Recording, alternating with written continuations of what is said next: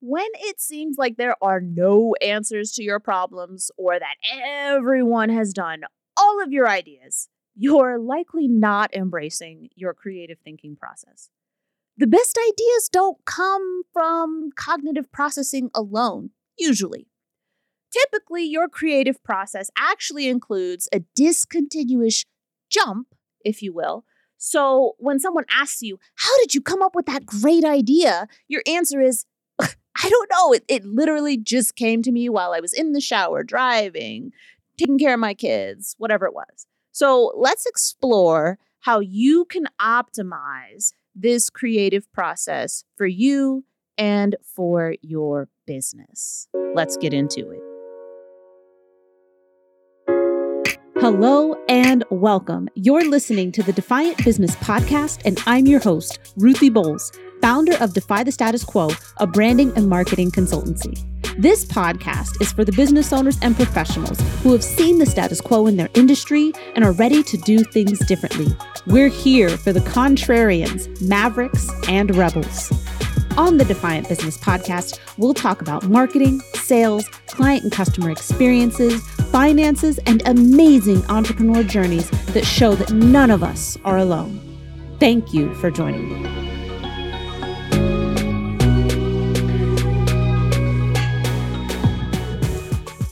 Thank you so much for joining me today. I'm your host, Ruthie, and the founder of Defy the Status Quo, a branding and marketing consultancy focused on working with soul driven business owners whose businesses are a part of their higher calling and a way for them to enact their purpose in the world.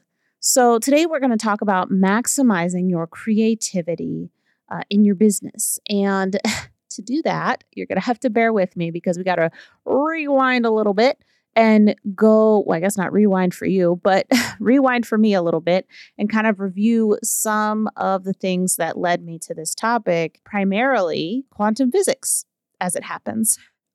Because in order to understand creativity, at least the way that I'm going to, you know, offer it to you here, we got to take a look at quantum physics as rooted in the primacy of consciousness. So, the most of the quantum physics material out there focuses on a science rooted in matter, a science rooted in materialism. But when you look at science rooted in consciousness, the paradoxes present in quantum physics go away.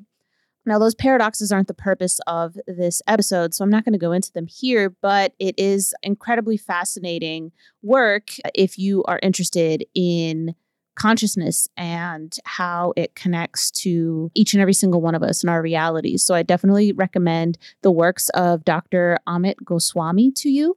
He either has been or very shortly will be a guest on the Defiant Business podcast. I'm not quite sure when his interviews will be published, but that would be uh, definitely where I would recommend you go because it's one of the main places I've gone for this information. So, when we talk about quantum physics, we often think of it as like micro level types of stuff, but it actually explains things like manifestation and why that works. So if you if you've manifested things in your life, then, you know, looking at quantum physics as rooted in the primacy of consciousness would also be very interesting for you. Um one of the common references in quantum physics though is the wave particle question. Like, are thing is something a wave or is it a particle? And they've done a lot of experiments around this particular reference. And the answer, and this is what makes quantum physics weird and interesting, is that the answer is that it's both. It's both a wave and a particle. The trick is, though, that it's not both in the realm of time and space. And you're like, Ruthie, what the what what the hell did you just say? Okay.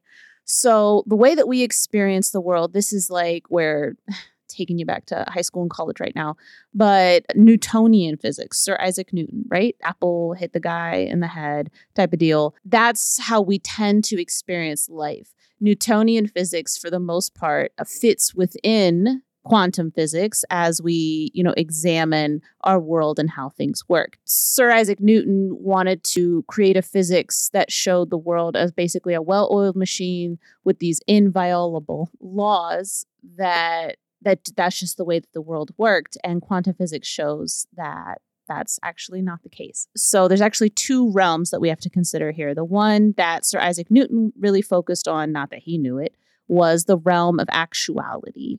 And that's what we perceive as objective reality. I'm not going to go into strong objectivity or weak objectivity with you right now, but that's the one that we observe as like our objective reality, the one that we're all engaged in, all plugged into. Ooh, matrix reference, sorry. But the other one I want to talk to you about, and this is very key. I mean, they're both very key for your understanding of creativity. But the other realm that you may not have known about was the realm of potentiality. Okay. So the realm of potentiality is where all possibilities exist outside of our realm of actuality, outside of the realm of space and time. So there is no time here, there is no space here. So everything exists simultaneously. Anything that ever is, ever was, ever will be is existing simultaneously here. And I asked a question on Facebook not too long ago, maybe about a month or two ago, and I I kind of posited this, but you know, knowing that, knowing that there's a realm where everything that ever is, has, and will be ex- like existing is true, then how can you say that anything is impossible? Because that just means if you can conceive of it, then at some point along some possible future path, it, it's possible. So that means nothing's impossible, but we may not have the technology for it. We may not have, maybe the person hasn't conceived of the mechanism that would make such an idea work, XYZ. So we could have a whole series of podcast episodes on just that. DM me if you want me to, to take a stab at it. I certainly will, but I am looking forward to interviewing Dr. Goswami. I'm supposed to do that this week as I, you know, this week in terms of when I've recorded this particular episode. But how does this relate to creativity? How does this relate to creativity? Dr. Goswami actually has a book called Quantum Creativity, and he talks about the quantum nature of creativity in a lot of his books. So I definitely recommend that you take a look at that. But we're going to briefly examine the creative process through the quantum perspective as introduced by him. So there are four phases of the creative process, or like creative thinking, problem solving, whatever you want to call it. And these four phases are actually widely recognized just in general. Like you could type in Google the four phases of the creative process or something, and you'll get a ton of material, but not all of it, probably not most of it, examines it in quite this way. So the four phases, uh, so in this case, like there's the four eyes of creativity, but then there's, I'm going to give you some of the other phase names as well. So the four eyes of creativity, like the letter I, is information, incubation, illumination, implementation. So we're going to start with the first one, which is information, also called preparation, which I also like. I, am I'm, I'm torn because I like that it's the four eyes, but I don't necessarily like the words. like information, I think is a good one, but also called preparation. And this is the phase where you just consume all of the information that you can. You just can't get enough of it. Maybe you feel ravenous for information and, you're reading the blogs and watching the videos and looking up all the podcasts. Maybe you're even buying courses and, and you just are, are just trolling through the Amazon Kindle store, buying up everything that you can possibly get your hands on, audiobooks, all of it, all of it, all of it. And perfectionists can get stuck in this stage. Perfectionists can get stuck in this stage. So if you're a perfectionist, self identified, or maybe somebody else has identified you, take note. You can get stuck in the information phase because you feel like you just need a bit more in order for everything to be perfect and you'll never get started. So be careful. But this phase is meant to help you expand possibilities in the realm of potentiality. So your unconscious mind consumes all of that information, right? With your cognitive brain, your conscious brain, right? The one that you feel where your like ego and personality are seated. Your unconscious mind, though, is doing the work. It's like churning things and putting them together and, you know, mixing weird stuff like pickles and chocolate and whatever, right? And that's necessary, but you do some of your best unconscious processing when you move into phase two, which is the incubation process, the incubation phase of the creative thinking process. So this is when you need to relax and you just like let the unconscious mind process things. So that means you're not actively focusing on whatever it is that you were researching before and you know, go go go people struggle with this. People who are like I got to do this, I got to do that. Okay, I planned out this hour, this hour, this hour. Okay, and then this hour we're going to split it into two half hours and this is exactly what I'm going to do. People like this like we if you can't slow down, you will struggle with the incubation phase. So it's a great time for new experiences, eh, you know, going to an art gallery or like an art show, doing something new that's physical, paddleboarding, kayaking, something like that. just get out there do something different. And you will likely bounce back and forth between information and incubation. Dr. Goswami calls this the doobie doobie do. And that is exactly what you are supposed to do. You're supposed to bounce back and forth between these phases because it allows you to continue expanding the possibilities in the realm of potentiality. They ripple out like a wave. Uh oh uh oh, there's that physics, you know, that's what I was referring to that question, the wave or particle thing. They ripple out like a wave and get bigger and bigger and bigger as your possibilities are expanded in every single direction, even directionless. Like again, the, realm of potentiality is, you know, the realm outside of space and time. And so after you've done that for a while, you will have the, you will move into the illumination phase. This is your aha moment. This is your eureka, I've you know, done it or found it or whatever he says. And that's your quantum leap in understanding. And I hate to tell you this, but sometimes your quantum leap in understanding sends you back to the information phase. That's the first one, right? The preparation phase.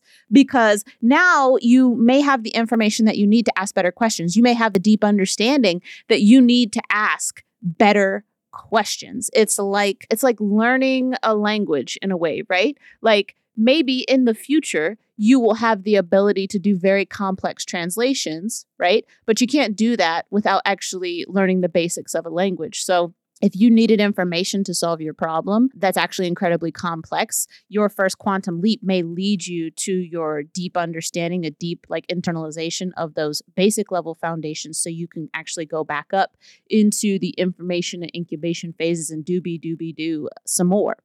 So, this I think is something that we see that happens a lot with our businesses because our businesses may start out one way, like mine did. It was a content production business. And then it transformed. And now here I am in the branding marketing consulting space. But I had to go through phases of understanding and deep internalization of concepts and beliefs in order to reach this point. And that's all part of my creative process and the development of my business. So, this aha phase in the third phase of illumination, it could be an inner insight or an outer insight. So, inner insight is like a new understanding of something, and then the outer insight might be a new understanding so you can solve a problem or, you know, progress or, or push the growth of your business.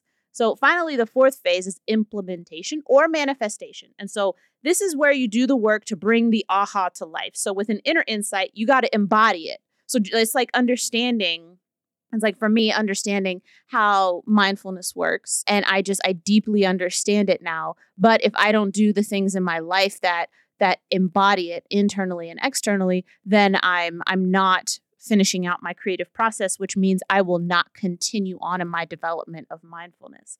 An outer insight is when you got to start doing the work in this in the realm of actuality to manifest the aha moment that collapsed into a particle and came to you from the realm of potentiality. And if there are any quantum physicists listening to this, please don't murder me. I'm doing the best that I can, okay? Just send me a DM and and then maybe I can have you on the show too. But don't don't murder me, okay? I'm doing the best I can. and then with this one, severe imposter syndrome can get in the way of this because you may experience doubts and even like self like incredulity where you're like am I the one who's supposed to do this? Really? Like, I just got this brilliant idea. It sounds so big and it sounds so huge. And you're saying right now that I'm the one who's supposed to do this. Nobody else is going to get this idea. I'm not saying that no one else will get the idea. And if the idea is powerful enough, it could be trying to push its way through to other people. We'll talk about the nature of consciousness and evolution another day, but that can happen. But the likelihood of an exact thought uh, collapsing into a particle, if you will, in someone else's mind as it did in yours is just so astronomically low. So they it may manif- they may do the work to manifest an idea that's similar that came to them, but if they do the work to manifest it, then they're completing out this cycle of their creative process. So now we're going to spend the rest of the time talking about how you can maximize your own creativity in your business. And you know what? It's hella fun. So, you know, stretch maybe a little bit if you've just been sitting there, if you've been folding laundry, or if you've been driving. I want you to smile right now. Smile because this part is actually a lot of fun. This part is actually a lot of fun. And this is what we're working on in my new membership group. It's called the Quantum Ascension collective and and this this these are the types of things we're to be working on. But one of the big things here is to become aware of how this process the creative process looks for you How does it look for you? What does it feel like when you are ravenous for information? What does it feel like when you do have that downtime? Maybe you go rock climbing or go hiking or you spend some time learning a new hobby like a musical instrument or painting or something. What does it feel like when you have your aha moment and have you stalled out at the manifestation or, or implementation phase or have you actually followed it through and what were your results? How do those things feel? So that would be, you know, journal around that. I challenge you, I encourage you I hope you do, build some downtime into every month, every week, and every day. You should have an opportunity to get quiet and settle your mind and listen to your deeper wisdom. Okay, so our unconscious mind collapses those waves of possibility into that particle, right? That particle of a solid idea oftentimes during our most quiet moments. It will come to you in the shower while you're driving and your mind is drifting, while maybe even while you're journaling and you're kind of doing like a stream of consciousness type of thing. And maybe while you're doing something that physically requires some attention. Like so for me it's like cleaning out my my chicken run, scooping out all the old hay and stuff. I get ideas in there all the time because my brain is just floating and it's open to receiving those new ideas. I would highly encourage you to take up meditation if you have not yet.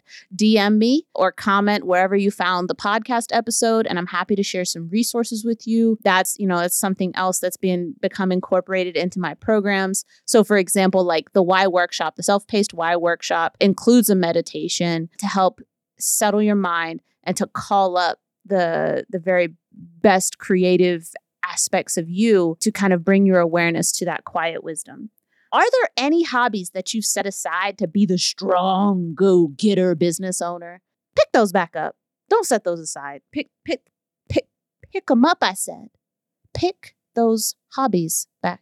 If there's a group of friends that you used to run with, as long as they're not like gonna bring you down or anything, but if you haven't made time for your friends, haven't made time to go out and socially interact, you never know who's out there meant to be a synchronous opportunity for you where they will say something and it just unlocks your mind and things tumble into place because of something that they've said. So one of my favorite shows to watch is the is Numbers. And Charlie Eppes is a applied mathematician, and it happens for him all the time. People do stuff, and then in the show, he has a aha moment every single episode. I love it. Okay, when was the last time that you mindfully experienced nature in a walk, on a hike, during a swim, observing a beautiful vista or scene? Uh, get lost in the beauty of something. It, it encourages your mind, I think, to think bigger and it, it makes you feel expansive and opens you up because, again, you got to be open to receive these aha moments. If you create too many structures and boundaries around how a solution is supposed to look and how it should come to you, you will miss the aha moment and throw it in the trash.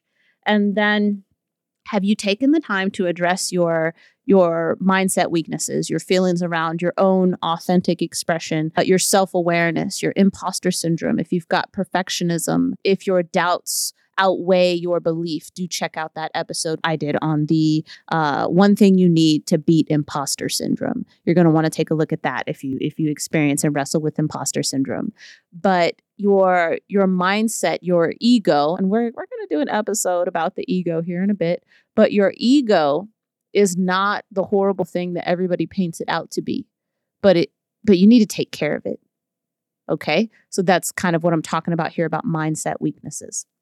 So that is the episode on maximizing creativity in your business. I'm really looking forward to continuing to explore these concepts with you uh, to help you understand what it takes to be authentic out here in these coaching and consulting streets. All right and it's it's incredibly important to get authentic first with yourself so just make sure that you take the time to do that hopefully today if not today set aside some time this week to think about what creativity looks like and what it means to you so thank you so much for joining me for this episode i really enjoyed creating this content for you and i will see you on the next episode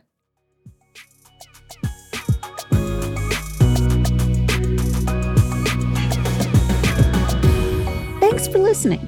If you enjoyed this episode, please share it with others, post about it on social media, or leave a rating and a review. To catch all the latest from me, you can follow me on Instagram at Defy the Status Quo Biz, and the link is in this episode's description. Thanks again, and I'll see you next time.